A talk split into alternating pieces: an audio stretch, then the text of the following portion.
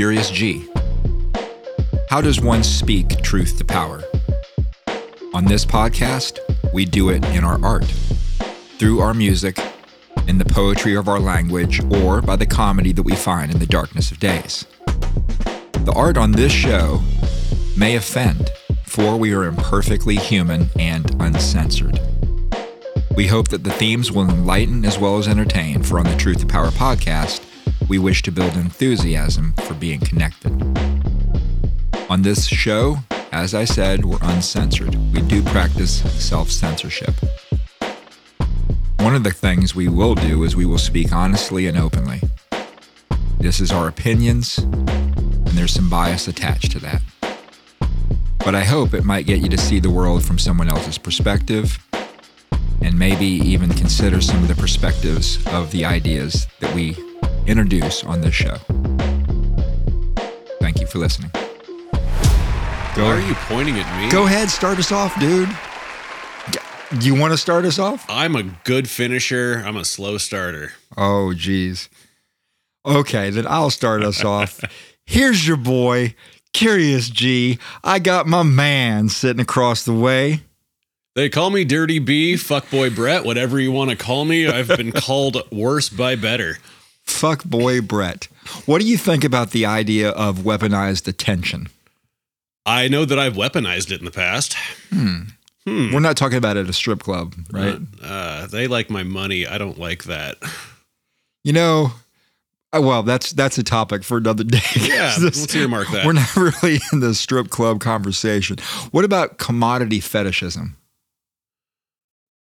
I I know the word commodity. I think I know the definition. It's I definitely know what fetishes are. it's where we kind of worship certain things. Like think about shoes, man. Nike, right?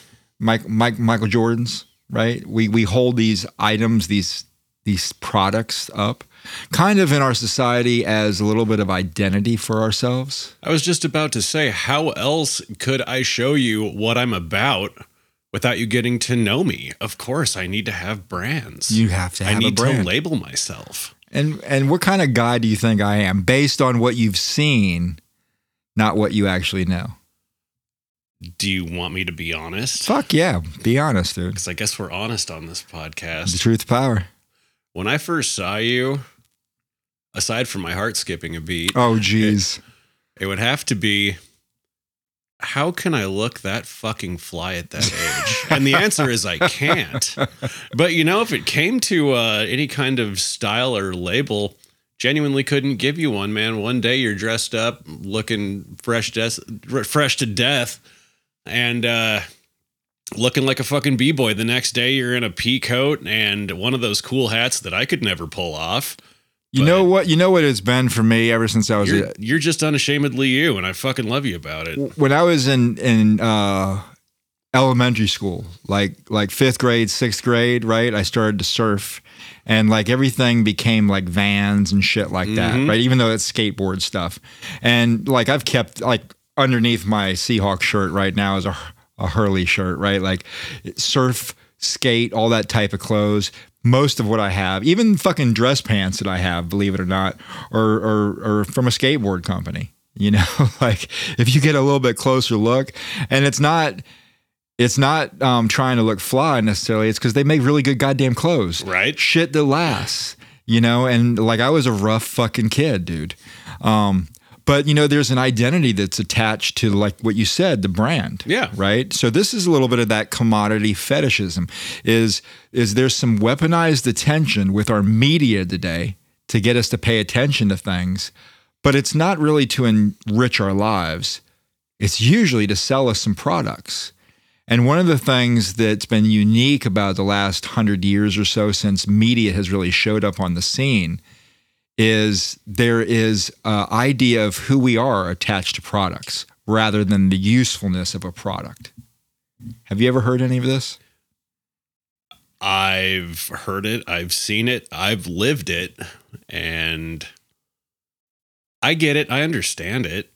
I mean, I like to I, I like to feel good about myself when I look in the mirror, and a part of that, some days stronger than others, will be how I look and what my fit is. Honestly, um, one of my favorite MCs I like to quote is my wardrobe is jeans and faded shirt, a mixture of what I like and what I wear to work. And if you look at me now, there you go. Beat up Carhartt long sleeve and some 501s that I didn't want to wear to work, but I did. So fuck, guess they're work jeans now.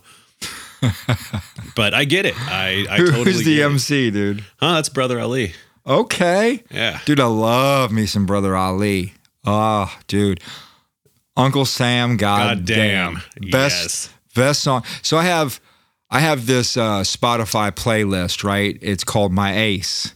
And um, it's got my favorite favorite like hip hop music on it, right? And most artists, like I'll have one track from each artist that I really like. And um and Brother Ali, it's like I want to say the second or third track at the start of that motherfucker, dude, with Uncle Sam goddamn. Yep. He- the whole album start to finish is amazing. Dude, how can that motherfucker be so smooth? I don't know, man. The first time uh, I got introduced to him was the first time I went and saw my my number one slug atmosphere. Uh, he was touring back in shit like 04 or 03 is when I first time I saw him, and Brother Ali was his uh, was he was just coming up at that time, and he played a song Forest Whitaker that Yeah, you know, gotta love me. That's that's where Good the, track. uh, that's that's where that line came from, and I fell in love, especially because I got to go and drink some beers with Sluggo back in the day, and my roommate went up and talked to uh, Brother Ali, and he was wearing a wearing an atmosphere hat, and first thing he said was, "You know that hat's a fucking bootleg, right? Support us, don't support the cloners," and just gave him daps and shit. was friendly, but it was it was hilarious. You know, it's even hard for me to hear atmosphere these days, like people say it, right? Love the band. Um, when my daughter turned 21, on her birthday, they were playing here in Seattle. I had tickets, right? Uh, she had never been to a hip hop show. She loved Atmosphere. I had been listening to Atmosphere t- since she was like probably in middle school. 2001 for me. Yeah, I was listening to him a long time. So it was like a dream concert, right? Um, they wouldn't let us in because that was back when there it was the COVID thing, and you had to Oh, have the vaccination card to get in places. Um, so fishing blues dropped. Yep. we we showed up on her 21st birthday, which is the day the concert was, and I had the tickets, and they wouldn't let her in. So I tried to tell her how good the show was. Oh, No shit, I I didn't go in. I didn't go in at all. I ate the fucking money, dude. It killed me. Um, the next year though, I did take her to see the Roots though on her birthday. So Oh, nice. it kind of came around and made up for it because that's my favorite rap artist of all times. But getting back to the spectacle, right? And that's kind of what we're talking about. There's uh, there's a, a philosopher, um, Guy Debord, right? Guy Debord said that the spectacle is the nightmare of imprisoned modern society, which ultimately expresses nothing more than its desire to sleep, to be put to sleep, kind of, right? The spectacle is the guardian of sleep. This society eliminates geographical distance only to produce a new internal separation. So if you think about television, media, social media, you know, these things isolate us. And one of the things that they isolate us with is images more than anything. It isn't just the language, it's the actual images. Because that's what a lot of times are getting pushed with these products, right? Things that we can consume, things that we can buy. And in the process of being put to sleep every day watching the television, if if their whole weaponized attention is motivated to take our fucking money, right? And sell us these products and keep us buying, right? This is kind of that commodity fetishism. What are your superpowers again? I'm rich. Well, exactly. It's the same thing as you sit there and you see fucking, I don't know, insert the one same sex or opposite sex, depending on what you swing for. The one that you're not sexually attracted to, but want to look like wearing the shit that they want you to buy. You buy that, you get the dopamine rush when you buy it online because ain't nobody going to stores no more. It shows up in the package. You get to rip it open like adult Christmas. You put it on, you realize, oh, fuck, is the size wrong? Do they make it small? No, I got fat. I look in the mirror. I don't look good. I need something else. You go back on, you see a different person. Oh shit, I want to look like them. I want to be them. I want their life. Let me buy what they have. It shows up. It doesn't fit because you don't love yourself enough. You have body dysmorphia. So you rinse, wash, repeat. You fall into that horrible cycle of having an addiction to shopping. You got that fucking, oh, what do they call it? There's a name for that. I'm drawing a blank. My my brain and my mouth aren't really connected except for just being on my bullshit today. So I apologize. Sorry, not sorry.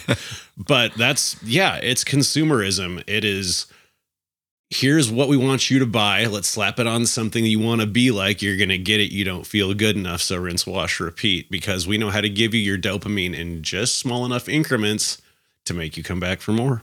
Well, actually, you're kind of hitting on some directions that I wanted to go in. So you're kind of thinking along the same way as some of these philosophers actually that I'm bringing out, right? Like the, the main dude is is Guy Debord, um, which wrote something called The Spectacle, and that's kind of the way he framed our society. But what you just said about the the celebrities and all that, I think that's really really true, right?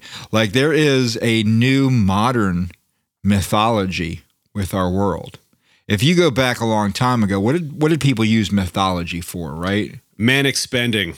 I, don't think so. And retail therapy. No, those were the didn't. words I was fucking looking for. Well, I'm talking about like Zeus and Apollo and all that kind of shit. What was Hades used for and all that shit, right? Told you, bud, wasn't tracking tonight, but uh Hades. Well, like, like Zeus, they use these motherfuckers to explain a lot of times nature, like why lightning happened, why thunder happened. Right? Why why rape is okay? Yeah, Zeus was fucked up. Well, yeah, they they did a little bit of that too back in the day. Like I said, really having trouble tracking. All right, so let me let me break it down like this. All right, if you consider the mythology of long ago, they explained a lot of times things in nature in the ancient world. Right, they explain storms, flooding, like Noah's Ark. Right, that's a mythology um, that happened in a lot of different cultures. Right, um, or why the the rebirth of the sun happened after a time of darkness. right, Like like Christianity, uh Egyptian mythology, it's all the same. It's all based around astrology. If you trace it back far enough, it's just a rehashed story. But that that's a topic for another time. Well, see, all this was uh, ancient type of mythology that was intended to kind of guide society in a certain way or explain things or, or, or these different things, right? Today we have modern mythologies. And a lot of people aren't always really aware of it, but I think celebrities is kind of like the gods of today. Uh the demons. Demon resurrection and those forces which roam the forest and dark bowers of man's domain. Or I the would say- demons. Depends on which one you're following, I suppose. Uh Flava Flav. he's just a crackhead. so I'd say he's more innocent. What did he than say? You can't give a baby steak? no. most. Yeah, boy. That was one of his deep moments. He said some other shit like, um, I want a woman that when she wakes up in the morning, she looks good. If you were to press her face into the dough, it would look like a cookie you'd want to eat. And he said some women wake up in the morning, if you press their face into the dough, it looked like a gorilla cookie. In the morning, if I'm pressing a girl's face into anything, it's gonna be my pillow. As long as the top of her head looks good, I'll be okay. yeah, you There's my shallow quote of the night. and you wouldn't care if she looked a little bit like a gorilla. You don't know what I like. Face in the pillow. Speaking of, I mean, this kind of tracks in the conversation. Uh, rewind like 12, 15 years ago. Fuck, I'm old.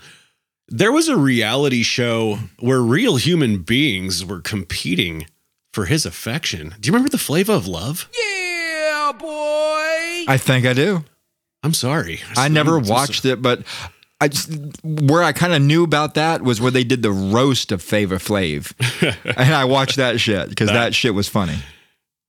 And then they had that motherfucker that shares my name do it. And if you want to ruin our friendship, just call me Bret Michaels. You can call me anything else. Call me the, the name of that quarterback that sent a bunch of unsolicited dick pics to reporters. That's okay. Brett Favre. I- I, like the Iceman, dude. That dude was all right, dude. Go pack, go! When I'm fucking when the Seahawks are doing terrible, and I want to be a fair weather fan. Yeah, my family's from there, but uh, You know yeah, the producer. Brett, Bret Michaels. Yeah, mm. You know the our producer Rob. He's a diehard Packer fan, right? We we've we've shared some love about the Packers on this show a little bit, him and I. Um, but uh, whoa, phrasing there. Never mind. well, I back in Florida, one of my best friends was a Packer fan, so I watched a lot of Packer games, right? Um, I was the Miami fan, but I watched a lot of Packer games. Watched a lot of Steelers games. One of my best friends was a Steeler fan. One of That was friend is not a friend. well, shouldn't be. he was a roommate. We were tight at one point in time. Yeah, I got a friend. That's and they won a lot, too. to be honest, right? But um, this is kind of the point that I was working towards. Um, on on the time that me and Rob have been working together, we wrote a song called Jawbreak Boys, which is all about the Seahawks, right? And here this Packer fan is making music for the Seahawks, and dude, his shit is fire, dude. Man, Rob's cool. Hey, Lil Wayne's rendition of Black and Yellow when he did it green and yellow was one of the fucking sickest songs that Hmm. hit the radio and they were going to the fucking Super Bowl. Well, you know, and this is this is the commodity fetishism, right? We're selling some stuff here. Here I am selling the fucking Seahawks, and I ain't even making no money off the shit. I'm sure dude made some money off selling the the fucking yellow and and Black- gold, black and gold. Is that it? Oh, green, it was green. It was green and yellow. Uh, Green and yellow. Yeah. Black, well, yeah. It was. Fuck. Was it 2 Chainz that made Black and Yellow? I don't remember who made the original. But yeah, Weezy changed it up to green and yellow uh, like eight years back, and it way better. But these are our gods, getting back on topic, right? And some of the mythology sometimes isn't always obvious. Like, let's take Nike. Do you know the mythology of Nike? That's a Greek god. Goddamn right. Greek goddess of victory, man. Mm-hmm. Um, so here's some of the things about Nike, right? Back in the 80s, Nike framed shoes, their shoes, as empowering women. And if women wore them, and this is where we attach identity to the products, not the usefulness of the products, but there's an actual identity, right? I was the surf kid that wanted to have the vans, right? That was kind of who I was, right? Yeah. Well, back in the 80s, Nike tried to frame their shoes as empowering women, right? Um, it really didn't go over very well, to be honest with you, with the general population, because the general population did a little research and found that the products was mostly being made by slave labor, mostly women outside of the country. Oops, kind of went bad for them at that point. Then they kind of just transitioned into, you know, making jump higher. Hey, Michael, Michael Jordan wears these. Yeah, don't pay attention to this. but th- there's been a long history of attaching identity to products. And you know what's one of the most interesting in history with cigarettes. You know how cigarettes really kind of got started? Bet you're going to tell me. I bet you I am too. I just thought you might want to guess. Mm. Uh, it's literally just going to be juvenile humor that I don't even find funny, so I'll save it. Okay, early campaigns for cigarettes connected women that smoked with rebellion, of all things, Mm. that would empower women's rights, right? You could easily spot a woman that supports equality and freedom when you saw her smoking. Fuck yeah. Was this started around like the first wave feminism, or like of the war? Like Oh, long, long wars? time ago. Dude, this is this is like early days of media. Right? This is like early 1900s, I want to say. I- Okay, so I in, in, in between the, date. Great Wars, like around the Great Wars time, Yeah. that would actually okay, yeah. In in fact, it was um, before World War One that the United States really started to use the idea of the spectacle to get people behind things. Um, most Americans pre uh, World War One weren't interested at all in foreign relations. We didn't give a fuck what was going on over there. Big ocean between us. Why do we give a fuck, right? Because Japanese women are fucking gorgeous. Well, we might care about that. I but, do. But I'm talking about like foreign wars and shit, right? Like we weren't going to be somebody that would be involved in, in World War One without an effort to weaponize our intention, right? They weaponized our attention with the media of the day to get us to care about this war. And it got a lot of support. Same thing happened in World War II. a big thing in World War II was they wanted women to go to work and do a lot of the jobs that men weren't doing because it freed up a man to go over and fight in World War II. Did you ever hear any of that shit? Oh yeah, I know. I've my World War II history knowledge is. I don't think I drank, drug, fought, and did everything else to fuck my brain up to lose a lot of that. But I studied World War II history very extensively throughout my elementary, middle, and high school Okay. because I I had direct family in that war. Um, one that I knew about. Well, actually, I had two. One that I've known about my whole life, and one dirty family secret that uh, that I uncovered uh, in the last couple of years. And that's that's interesting too. I've, Um, I've got to know. Are you going to tell us? anybody wants to look up a man named Friedrich Schultz, uh, also known as Fritz. he was a Panzer battalion commander that invaded Normandy. Um, he was not SS. He fought in both world wars. He was a soldier. I don't feel great that I have direct bloodlines to a Nazi at all, but very interesting part of my history. You know, there are sins of the father, but mm, I'm the guy that if there's somebody wearing red and white on his arm doing a salute in public, I'm probably gonna fucking sucker punch him. So. But yeah, no, that's interesting. My my uh, great grandpa, my grandpa John, God rest his soul, uh, he was he fought in oh god, what was it? It was uh not Carentan. Uh big, big war part Germany fight, had lots of crazy gun things, lived, killed Nazis, good man. Pile of shit, man, actually. Uh he was everything that I aspire not to be uh if and when I age. But you know what? he was a patriot and he fought for his country. So God bless him for that. It was an intense time back then, dude. Yeah. He was a he was a I mean, I'm I'm a creepy, I'm a creepy middle-aged man, but man, he was a fucking creepy old man. You know, I kind of I kind of think like that whole World War II time was some of the best of us and some of the worst of us. Sure. I- I mean, Okay.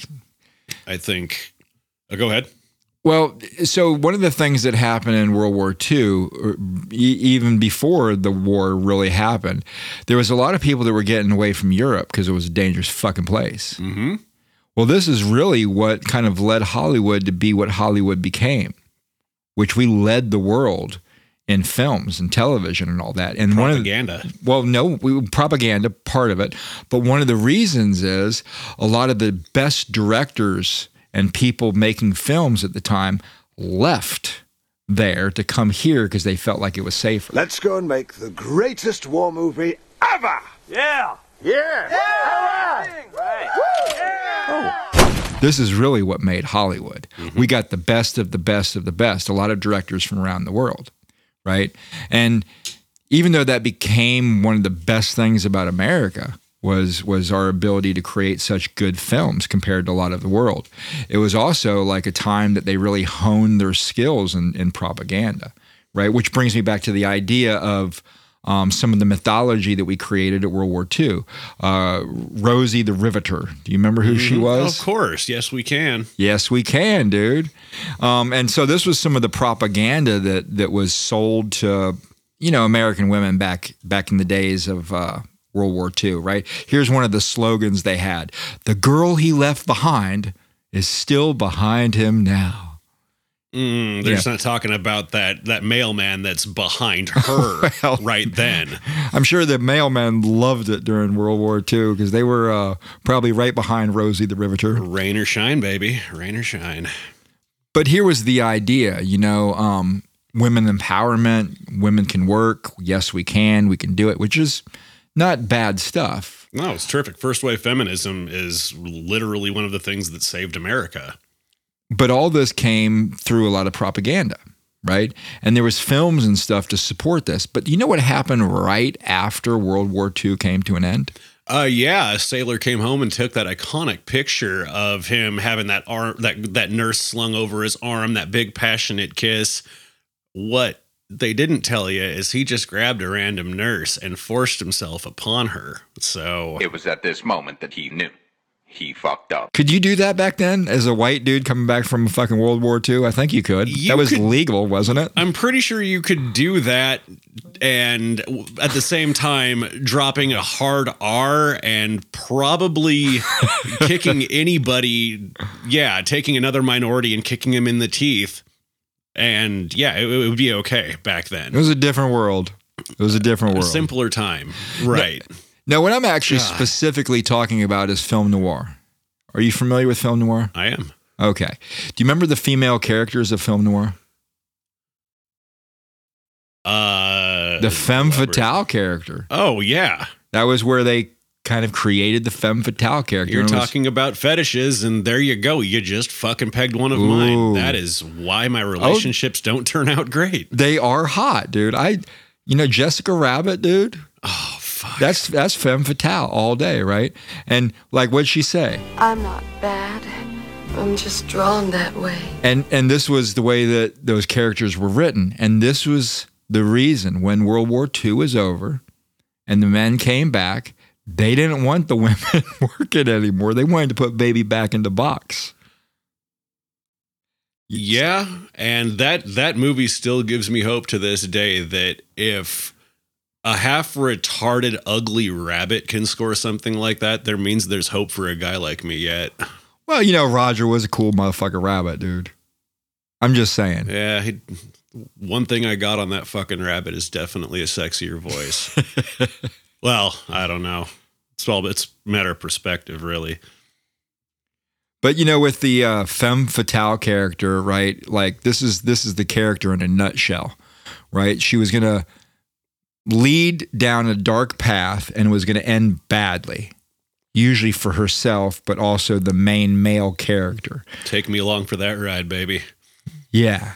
So a- any women that um, had some individuality, had a direction that they wanted to go, they were going to be trouble for you. You know. Um, so it, and you know, I think that I think the the women of the day probably didn't buy into that shit too much because it wasn't what not too long after that that there was a lot of um, women that were just done with the old narratives, you know. But that mythology was kind of pushed on people at that time. Um, what's interesting is you look at a time that feminism really kind of reached its height, right? What, what would you say, 60s, 70s? Uh, are I mean, in the '60s and '70s, there was a big media push with it, with the hippie movement, the burning of the bras, all of that. Um, I would say it reached its pe- its peak in World War II when it comes to what I would consider its peak, because at that point, that was the one where women saved America. The second one, I would say, is where women saved themselves. I'm not going to comment on the waves that happened afterward because, you know, I have respect for strong females in my life. And third and fourth wave feminism is a fucking joke to me. I'm sorry. There, I fucking said it. I'm, I'm sorry. Well, here if I you're gonna fucking cry and freak out about the fucking outfits that people wear on video games and try to cancel companies over that, make your fucking own. Shut the fuck up and do something good in your life. Don't get on. if you're getting on Twitter to change the fucking world, just. Damn! But I digress. I love everybody. See, now I, I actually think that that World War II period, it had the full support of our system. Right? This was part of the spectacle. They were going to sell these images and some of the propaganda because at the time they did want women to go to work because they did want the men over there and fighting. And they did want the economy to keep going.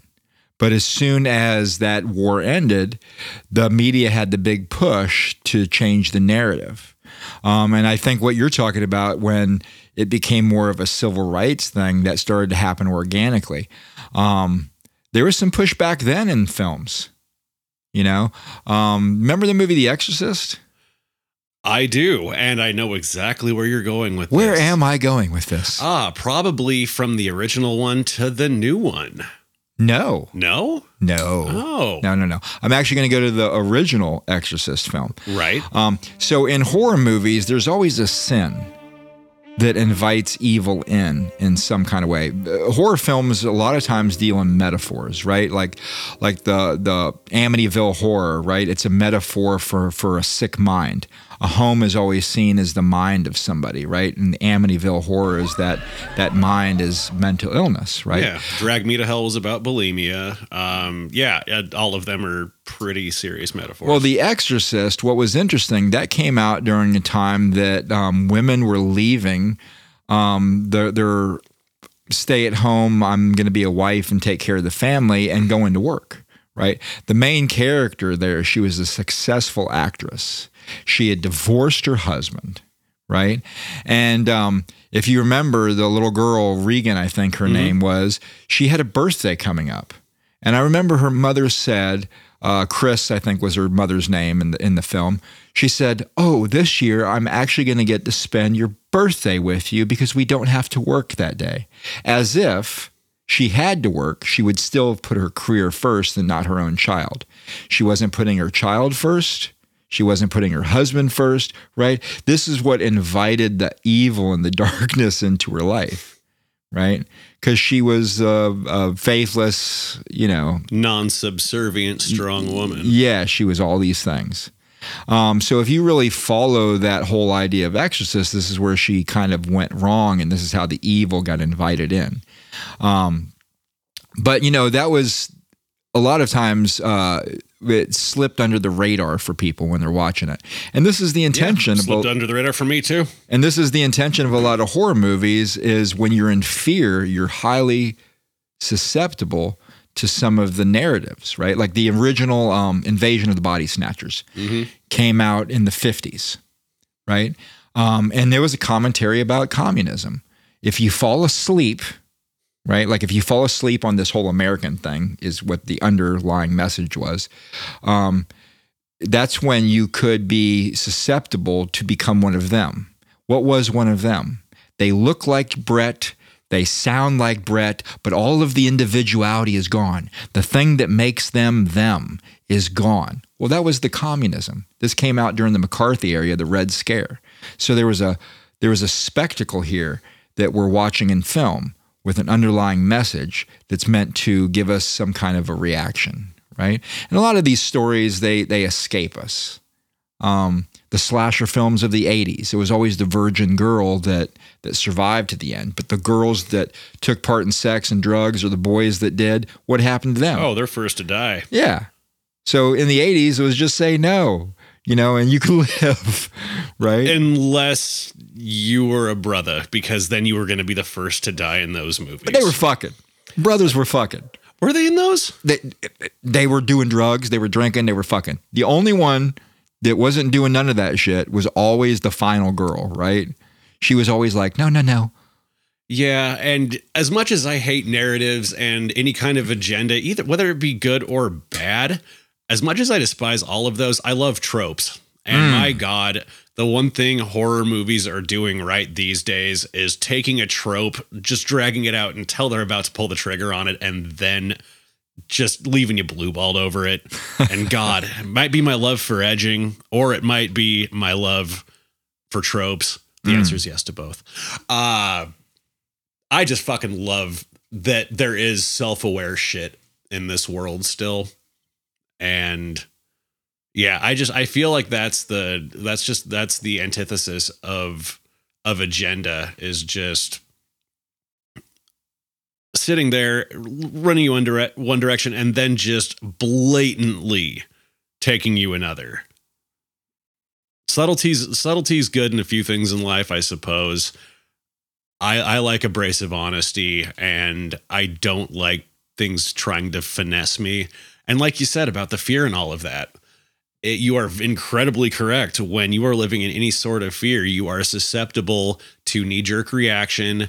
You will sit there and use nothing but your heart. You'll shut your mind off, and mm-hmm. your analytic powers are taken from you. I've been I have been balls deep in fear in a lot of times in my life and looking back on how I handled situations you can't see the forest through the trees. And it's the world we live in now. And this is part of what uh, Guy Debord said was trying to put us to sleep, right? Um, was the spectacle. It's all the things that we watch. It isn't just the films that we watch. It's the commercials that we watch. It's, the food that we eat. Yes, It's, it's, everything that isn't organic person to person. Yeah. You you even talk about the food that we eat, right? Like hmm. if if you're buying organic all the time, you're connecting to a certain identity, Yep. right? So GMOs aren't fucking bad for you. Don't spend the extra money on that shit unless you want to sit there with your fucking tits out and your chin high when you buy it thinking, "Look at how look at all of these people that think I'm a better person and I'm so healthy for eating this." And if you don't take it home, it's like doing CrossFit. I swear like you're going to tell somebody about it if nobody saw you. Hmm. So this is the spectacle, and I do want to steer us towards celebrity in a second. But before I get Good there, be- before I get there, I want to say one more quote by Guy Debord, and then I want to talk about the digital self. But here's his quote: "The spectacle is the leading production of the present day society. The reigning economic system is a vicious cycle of isolation." Right. Um, one of the one of the big products that we've bought in the last 20 years has been cell phones, right? And one of the biggest byproducts of having cell phones is seeing the world through a screen, especially social media. And we've created the digital self. And we're watching these celebrities that are also the digital self. Because it's not a human being that you have an interaction with. You know, through most of society, people have had face to face interactions. But now, most of our interactions are with people that we don't see face to face.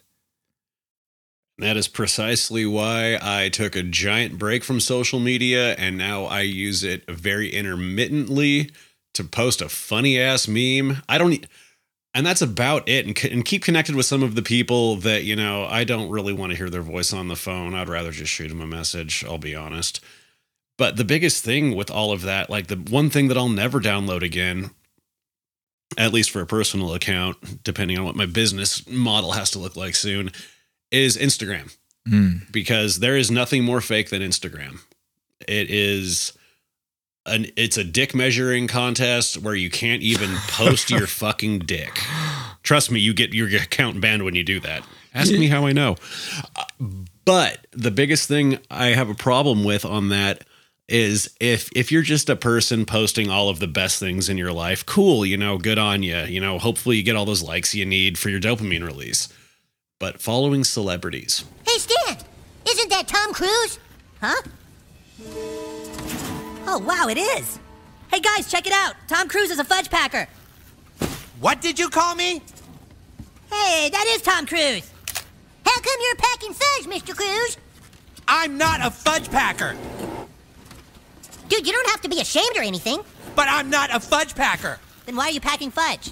I I don't see the reason unless you just need some fat material and you're trying to follow what you know whatever gets your fap off and insert whatever things you're into.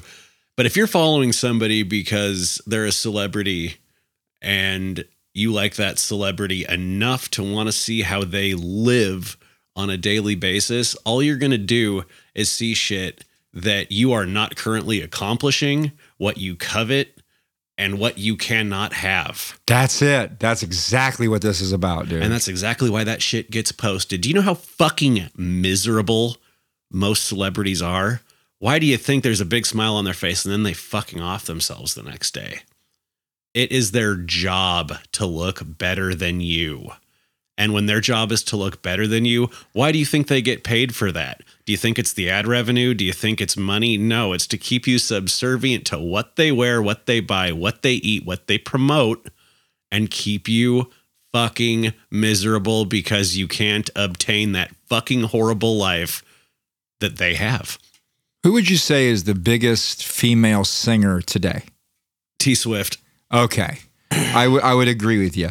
I I dig a little bit Beyonce myself. I'm not talking personal preference because But I'll, I'll dig into Taylor Swift in a second. And that's who I actually thought of too, because I, I've paid attention over the last week to which names I heard in the world of, of entertainment, and hers was the one I've heard the most. to be honest, I would dig into T Swift too. I would make sure that bitch wrote three albums about me, and it would be my fault. Okay, so one of the questions I had in my head when I started to think about Taylor Swift, this was the first question that I had. Uh, She's a good looking girl. I don't know really a lot of stuff she sings, but I do find her attractive, right? But what I what I did think of is I wonder how many women look not quite as good that sing better, that can write great songs. You know what I'm saying? So I wanted to find like the ugliest female singers, right? So I'm like trying to find that out. I'm like trying to put it into my phone, right? What's the top 10 ugliest female singers? And this is actually the the article that came up. The top- Lizzo, I don't care who gets mad. Lizzo. no, no, no. The, the actual first thing that came up when I typed that shit in was the top 10 ugly singers that get by with their hot bodies. So they have to have a hot body if they're ugly in the face. And dude, I'm sitting there looking down that list. I'm like, some of these are yummy. And I don't think it's just the body, dude. like they had Pink on the list. I felt bad for Pink. Oh my God, I Pink's know. like in my top three. Oh, yeah. Michelle, yeah, Pink Dude. and Michelle Rodriguez, I am painfully fucking in love with. I would play the woman in that relationship and I would smile all the way fucking through it if they let me. Fucking step on me, mommy. God damn. I'm just saying the back of her head sure looked pretty. I mean, really, from every angle that I've seen. I was seen. her. about to say, you talk, you talk like that about my girl one more time. I'm coming across this fucking room at you. Okay, but here's the thing, and this is an issue for me to be, be honest with you, is is we don't really rise to the top by just pure talent. No. It's the image. Right? It's the image. And this is one of the, the issues that I have with the spectacle, which is our form of media today. Right? Um, if you think about all the things that that um, Taylor Swift is actually a part of, this is the next thing I wanted to look at. Do you know how much those Kelce jerseys fucking went for after she showed up as as his fucking slam piece for one game? Oh yeah, dude. Fuck. Oh, I don't know how much they are, but I'm just saying I can imagine. The sale it was like something like an eight thousand percent increase in sales. If not, and I'm lowballing these numbers for like the like two weeks until the next game where she didn't show up, and then it was he was like fucking yesterday's news. And this is the point. We don't have people that we attach ourselves to um, as celebrities for the sake of their talent alone. They are, in a lot of ways, a brand, right? Um, Taylor Swift, individually and through her company, TAS Rights Management, currently owns over 200 U.S. trademarks. Over 200. I believe it. You know, she has perfume and clothing lines and this and that. I mean, she's a brand, right? That's what she is. Now, imagine the amount of, of time and energy that she could put into, I don't know, bringing some attention to things like veteran suicide. No, no, she couldn't because oh, she has just as much time now uh, to do that as she would if she didn't have any of those because it's her fucking team that does all of that. It's her fucking puppeteers. But they're not working for that. And if you sit there and she decides to go on some self thought thing like helping, you know, veteran suicide, that could be a conflict of interest with, okay, this, if this offends somebody, fuck you, but I don't mean it to. Um, like, oh, the, the, the far left, you know, the, the really anti establishment, anti government, anti military. She couldn't do that because it would be a hot button topic. Exactly. Exactly. This is the point. You know, um, it isn't necessarily that we're we're attaching ourselves to celebrities that we value their integrity or what they actually have to say, right? Um, a lot of these celebrities are selling shit. You know how many celebrities I've seen in just regular ass commercials in the last 10, 15 years? I mean, big celebrities. Kevin Hart, he's doing fucking commercials uh, on the Seahawk game that I watched tonight for for DraftKings or some shit, right? Oh, this yeah. Is, this is a big celebrity, right? Everybody knows these people. Used to have people on commercials that you know who didn't know who the fuck they were. They were just some random ass goddamn actor trying to make it into the business. But now it's like all these big name celebrities that are popping into commercials. And why?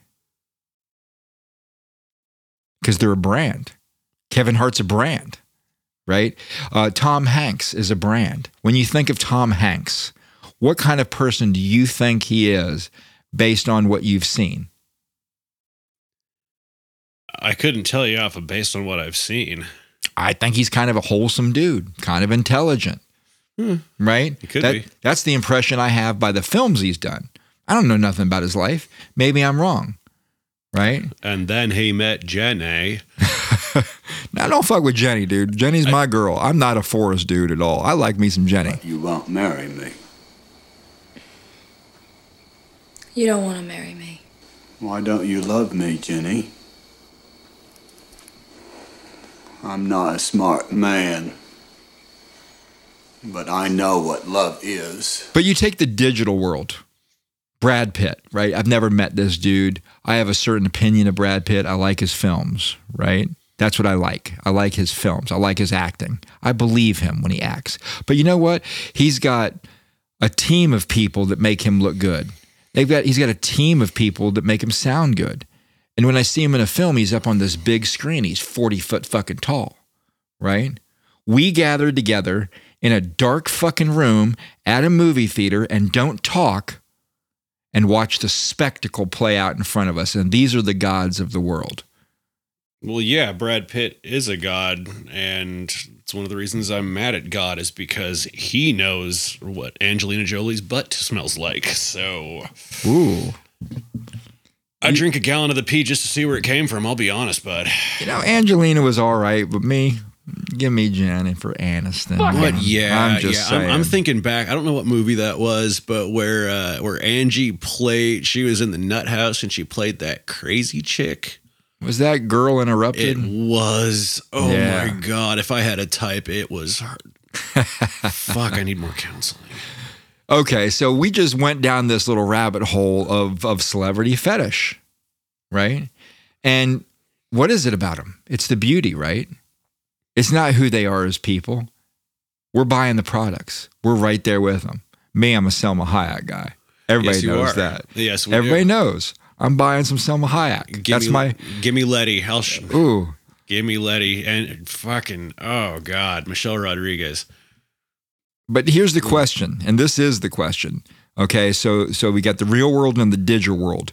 Which one has more power today? The digital world or the real world? Digital. Where do people know more people? Digital.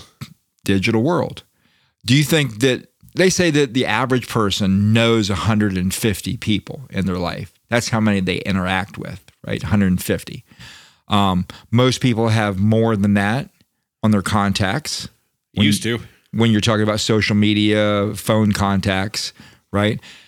But think about how many people you actually know when it comes to that stuff compared to how many celebrities you know, sports figures, rock stars, politicians, religious leaders, right? Living in that digital world, people you've never talked to that that you pay attention to. You want to know when they are fucking dead. You want to know who they're married to, right? Like, are we fucking nuts, dude? Are we nuts? Yeah. Oh yeah. Yeah. Definitely. For multiple reasons. But this is the spectacle, and this is what this is what Guy Debord talked about as the vicious circle of isolation. Is we're actually being isolated from real relationships because we're paying attention to brands, media, mass medium. Right, M- media comes from the word medium. I don't know if you knew that. A lot of people don't realize that. Nope. Mass medium creates a technology of human consciousness. That's interesting. Huh. A technology of human consciousness. It's a representation of human consciousness. And in some ways, like all of us paying attention to the gods of our world, these celebrities, like we've gone into a type of technological super consciousness. All set! What's with the cut cord? That's for effect. It's almost like Matrix. we're, we're we're coming to a singularity, and uh, either the veil gets lifted, or we just stay stuck in this loop and go even fucking deeper.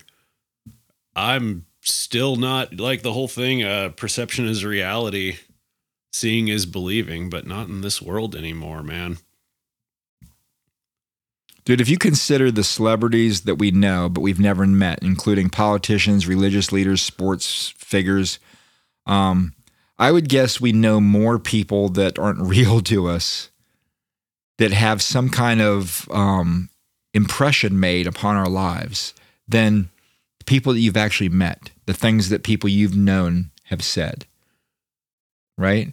Like if we went down the list of, of great quotes by people that you know, I bet it'd be a lot less than than the fucking movies we watched. Like we could probably go through never go never go full retard, right? We know where the fuck that comes from. Be right? Tropic, uh, that's Tropic Thunder. You yeah. had me at hello. Well, not you personally, but the same. You don't got to lie to kick it, bud. There's a reason I'm in your bedroom at fucking 10 o'clock at night. Come on now. Oh, Jesus Christ.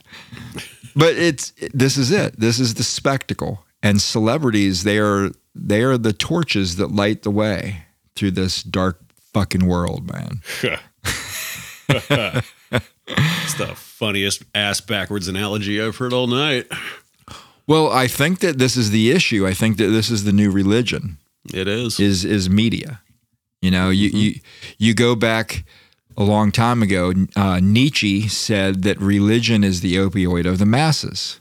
And we This is talked about this. religion. We talked about this once before. It's more addictive than fucking drugs. It is. It is. Well, well, story for another time. But yeah, it is. I've I've witnessed people with severe, severe, severe addictions to media of all so, of all sorts, social media, and people say they like to be happy, but people are most comfortable in wallowing in their shit and in their echo chambers. And when people when they can get a group of people together to be upset, they think that's what makes them happy. Mm. And social media is a very good catalyst for this. You'll never see me on Twitter. That place is the if if there is if there is a fucking hell, I do believe it's on X or Twitter or whatever. And it's I don't know. I just think it's a sad way to live, to tell you the truth. Well, you know what I think is coming? I think that we're not very far away from living inside of a virtual reality. What makes you think we aren't already? Well, there's some conversation to have on that, but that's a big kettle of worms right there. Ooh, we better have multiple episodes to jump on that because you can see a theme starting from my input in these last couple fucking episodes. Well, if you're really interested in that as a listener, um, check out the Quantum Research Gravity Center. They do some really interesting work on that whole idea of a simulation. And in fact, they are closer than anybody so far in creating a unified theory.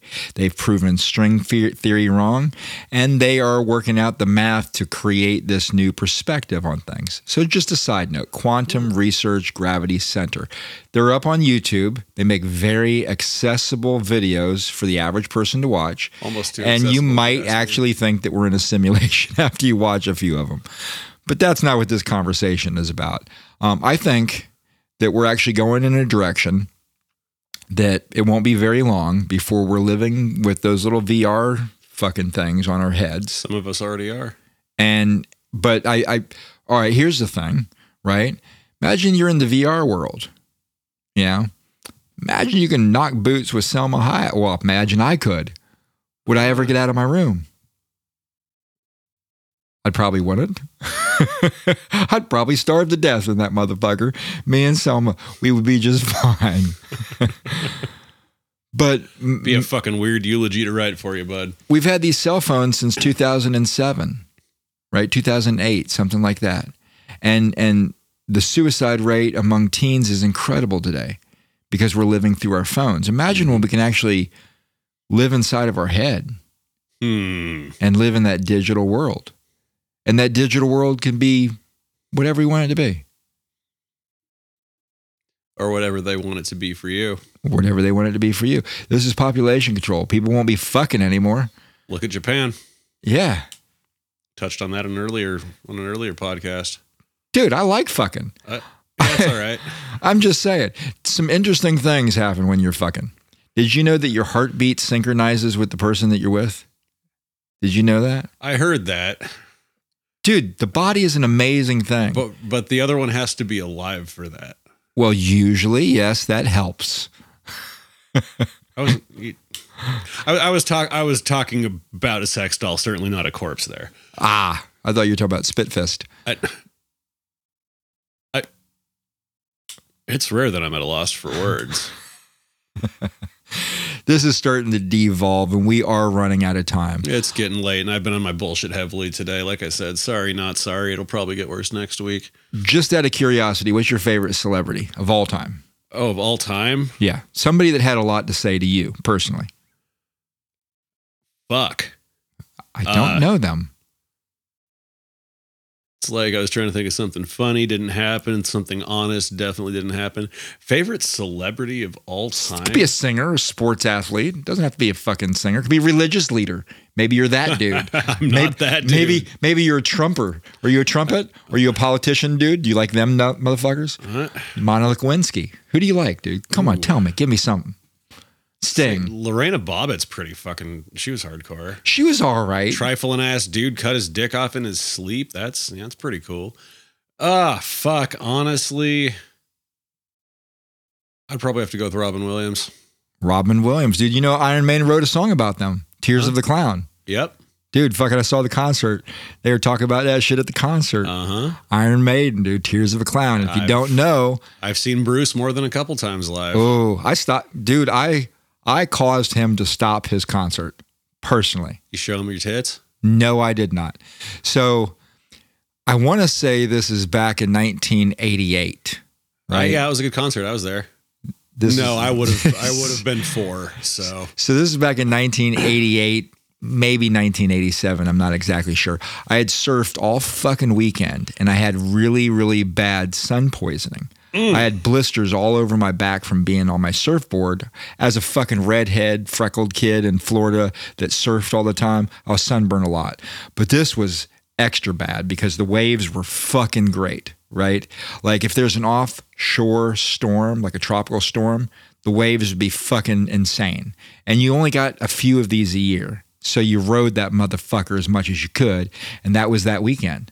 And my girlfriend and I were out surfing all fucking weekend. We go to the show. Now, my girlfriend at the time, I told you this, she was a black belt in Taekwondo. She took junior champion, um, I think that year, uh, national title, right? Uh, badass motherfucker. She wanted to go down into the pit.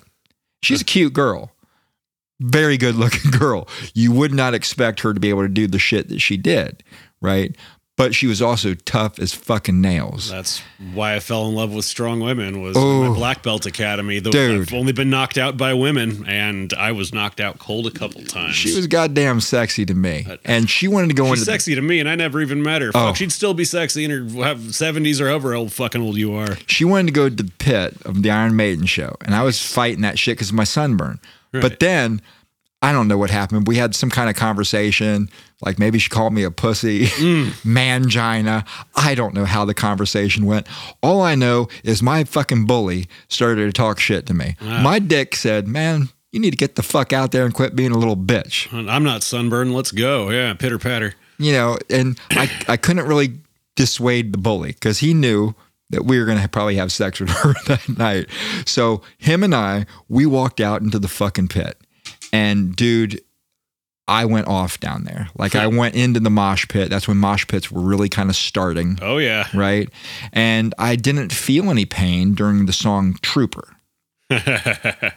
The second best. the song ended, it was like so much pain came on my body, and I felt like I was going to pass out, and I thought I was going to get trampled to death. So I didn't have enough strength to push my way out. I was about to pass out. The only thing I could think to do was start to punch everybody in my area. like literally. It went from a mosh pit to me punching everyone in the face that I could reach. And I didn't give a fuck who they were. I was not going to get trampled to death at that moment. I was just trying to create some space around my body.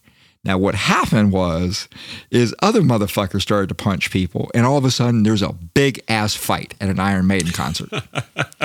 Iron Maiden already started to play the next song, but they never even made it through the song. They stopped the concert. and Bruce Dickinson started to give everybody some shit. He's like, This is not fun. We came here for a show. And he started to give us that shit, right? And everybody just stood there and got some shit from Bruce Dickinson. And I snuck the fuck out. I listened to what he was saying while I snuck past all the people I just punched in the face, knowing that they weren't paying attention to my ass. That's amazing. Re- real quickly on that uh, about fights in the pit. Uh, me and my friends got noticed uh, we got shouted out on VH1 by Fred Durst back in the day when Napster there was the Napster thing, the mm. Limp Bizkit versus Metallica thing that was going on back in the day. Okay. Uh, me and my buddies when they finally decided to tour together, uh, Summer Sanitarium, I think like 06, 05. Hmm. There was it was it was Limp Bizkit and Metallica that was playing there.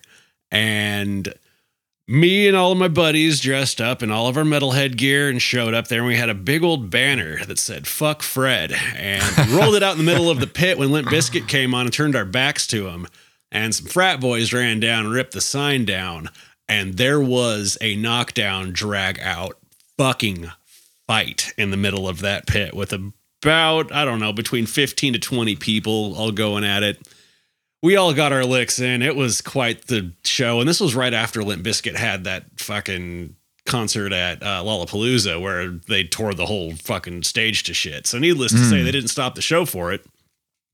Afterwards, we all walked and licked our wounds and uh, at Denny's, and we all said the same thing. Fuck, that was fun. Fuck Fred Durst, but god damn, he can put on a really good live show. Mm. And yeah, two years later, VH1, Fred Durst was interviewed. And uh, yeah, he was talking about the Fuck Fred Club that happened in Seattle, Washington. And uh, he's like, yeah, those kids got crazy. So yeah, been there, done that. Wouldn't do it again. Love both bands now. But I'm old. I listen to dad rock, so that's got to have been an awesome fucking moment that show, dude. I, it's yeah. I mean, I was I was a little elevated on a little bit of dope and a little bit of booze, but I do remember it pretty vividly because, you know, you'd snap out of your drunk when you get punched in the eye really hard. So it was fun. Good mm. time. Good times in the early 20s. You know, as far as the celebrity for me, I'm tempted to say Jim Morrison because he had such a huge impact on my life. Huh. Right. Um, and and I'll say this: when I was young, I thought a lot of the stuff that was in my head was um, it didn't fit in with everybody else because I never heard anybody say the shit I was thinking about, right? And um, when that Doors movie first came out, uh, I was in my twenties. I watched that motherfucker. I, I fucking it, it, spoke to me. Jim spoke to me. Um, I read the book that the drummer wrote, and in the book he talked about all the things that Jim Morrison would read about, and I started to read all the stuff that he wrote about. And when I started to read all this stuff, I started to realize that there was a lot of people that thought like me. It's just that wasn't the people I knew, right? I came up around fucking criminals and shit, right. surfers, fucking horrible people, really. and the conversations we had was nothing like what I was finding in these books. So um, I'm in college at the time and I'm reading all this stuff like fucking um, William Blake, who actually is what motivated these two albums, right? The, the Marriage of Heaven and Hell. And right, right now we're in the midst of hell. But Jim Morrison was probably the guy that had the biggest impact on my life. But I would actually say the guy that I really liked the most would be Oliver Stone. As a director, he has made some statements about the world he made that film with with Jim Morrison, right? Um, he he has this way of of changing the way that I see the world with his films, and he's an interesting dude, and he's not with the propaganda stuff, right? Um, if you look at some of the documentary stuff that he's done, I think that he would actually say that he has tried to be a voice of reason within the spectacle that we've been talking about tonight. So, um, as much as I'm tempted to say Jim Morrison, I would actually say Oliver Stone. There you go. If you want to see some really good commentary on what the spectacle can do in our life, watch the movie Natural Born Killers. Hmm. Oliver Stone directed, Good one. written by Quentin Tarantino. Perfect fucking movie right there. It's just murder, man. All God's creatures do it in some form or another. I mean, you look in the forest, you got species killing other species, our species killing all species, including the forest, and we just call it industry, not murder. But I know a lot of people who uh, deserve to die. Why do they deserve to die? I think everybody got something in their past, some sin, some awful secret thing. A lot of people walking around out there already dead, just need to be put out of their misery. That's where I come in, fate's messenger. Oh, okay. I feel like we've talked about this. We definitely talked about it. Yeah, and Yeah. and I don't know if we figured anything out. Not a goddamn thing. Celebrities are there to sell us some bullshit and keep us asleep.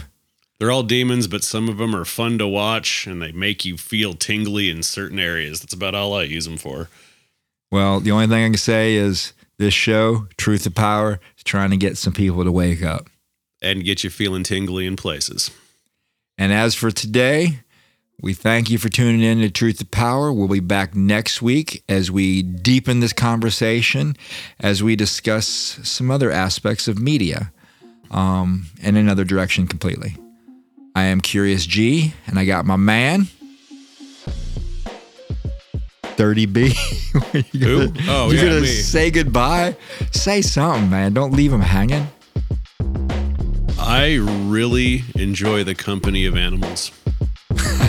He's not kidding. Okay, this is it for the Truth to Power podcast. You know, this week, thinking about celebrity and mythology, I thought I might discuss one of the biggest celebrities in the world. Not just now, but of all time. Jesus. These are the Jesus tales. Please listen with an open mind, fact check, using the Bible or history if that tickles your fancy. But don't take my word for it. These are simply my opinions and sometimes questions on the topic of Jesus. Like this some things I just don't get about baptism. I mean, I get why we submerge ourselves in water to wash off sin. That makes so much sense. However, in the Bible, Jesus got baptized?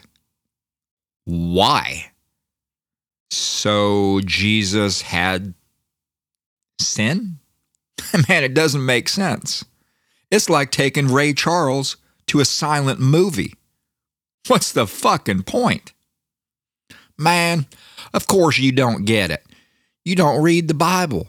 See, that was the moment where the Holy Spirit descended onto Jesus like a dove.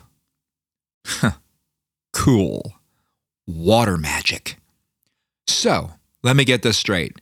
J Bone was walking around without the Holy Spirit until the point where he was baptized? I thought he was born of the Holy Spirit inside one of those virgin easy bake ovens. Oh, wait a minute. Did he lose it? Hey, man, my dad was pissed when I lost my NFL lunchbox in the fourth grade. What happens when you lose the Holy Spirit of God? Did this God man have no Holy Spirit until he was baptized? Did the Holy Spirit have weekends off? That could be why Jesus needed a soul bath. Weekend sin. What happens in Damascus stays in Damascus. Did you know this? The letters of the Apostle Paul, which make up most of the New Testament, had been written long before the Gospels of Matthew, Mark, Luke, and John. Like 60 freaking years. Now, with this in mind, Why did Paul never mention the virgin birth in all of the previous books of the Bible? Seems important. None of the books of the New Testament, except for two of the Gospels, even refer to this miraculous plot point. Man, a virgin birth would get people talking, like President Baby Bush winning the spelling contest. people might discuss it. Yet, in Romans chapter 1, verse 3, Paul wrote that Jesus was born of the seed of David. The literal translation from the word seed is sperm. What was Joseph doing? Was he fertilizing the God fetus? Was Jesus born from a Holy Spirit infused virgin or from the seed of Joe the carpenter? Now, here's the catch. If you do read the Old Testament, the prophetic claim throughout the Old Testament is that the Messiah would be born of the seed of David, his descendant. This was clear cut, according to the Old Testament. Clear cut like having herpes. The genealogy, in fact, had been recorded in the Bible all the way back to Adam, just to prove it. He begat who, and who begat them, and you get the thing. Perhaps that's why the virgin birth is never discussed or even mentioned by Paul. Doesn't fit. Either the prophecy of the Old Testament is bunk, or the virgin birth. Can't be both. Everyone knows we can't have two baby daddies. Although, it would be the best episode of Springer ever. Who is the baby daddy of Jesus? We will reveal the gospel truth after these messages from our sponsor, Boxed Wine, Blood of Christ edition. Look, man, only two books of the Bible ever discuss a virgin birth in the entire Bible Matthew and Luke. Suppose they could be confused. I know Joseph was. Matthew and Luke also, by the way, have different names on the Jesus family tree. They disagree about Joseph's father, the grandfather of Jesus, which seems kind of recent. So, the Bible is unsure who Jesus' baby daddy is and the Jesus baby granddaddy. Is Bethlehem the Mississippi of Judea? Perhaps. Anyways, getting back to the virgin birth and the redneck gospels. Mark and John tell the story of Jesus too. You would think that they might have mentioned the virgin birth in the biography of Jesus. That's like telling the tale of the World War II and forgetting to mention Hitler. It's like telling us the history of Malcolm X, but leaving out that part of him being black. This is kind of central to the story. Forgetting to mention the virgin birth would be, I don't know, as big as forgetting to tell us about hell. Oh, wait a minute. They did. They forgot to mention hell in the entire Old Testament. Just slipped their minds. The big problem is the Jesus story says, hey man, don't worry about this life here on earth. Your reward is in heaven. Now, in the face of global warming, what I hear is don't worry about the earth. In the face of science, the Jesus story tells the faithful, man, don't listen, don't worry, don't act, have faith, sit back, relax, and trust the process. Man, that sounds a little bit like prison pillow talk to me. Hmm. don't worry, don't act, have faith, sit back, relax, and trust the process. Yep, that's prison pillow talk. Now I lay me down to sleep. Please don't let scientists speak. We all may die before I wake. Help me sleep through global rape. Amen. I don't know. It's a nice story, I suppose. Jesus, Santa, the Easter Bunny, Ted Nugent. It's all crazy prison pillow talk. Now go to sleep. This has been the Truth Power Podcast, and I am Kyrios G. Today we got into celebrity worship and we looked at the spectacle as it is portrayed through our media. Hope you enjoyed this topic. Next week we are going to be looking at journalism and its responsibility with truth. Hope you'll tune in. Have a good week.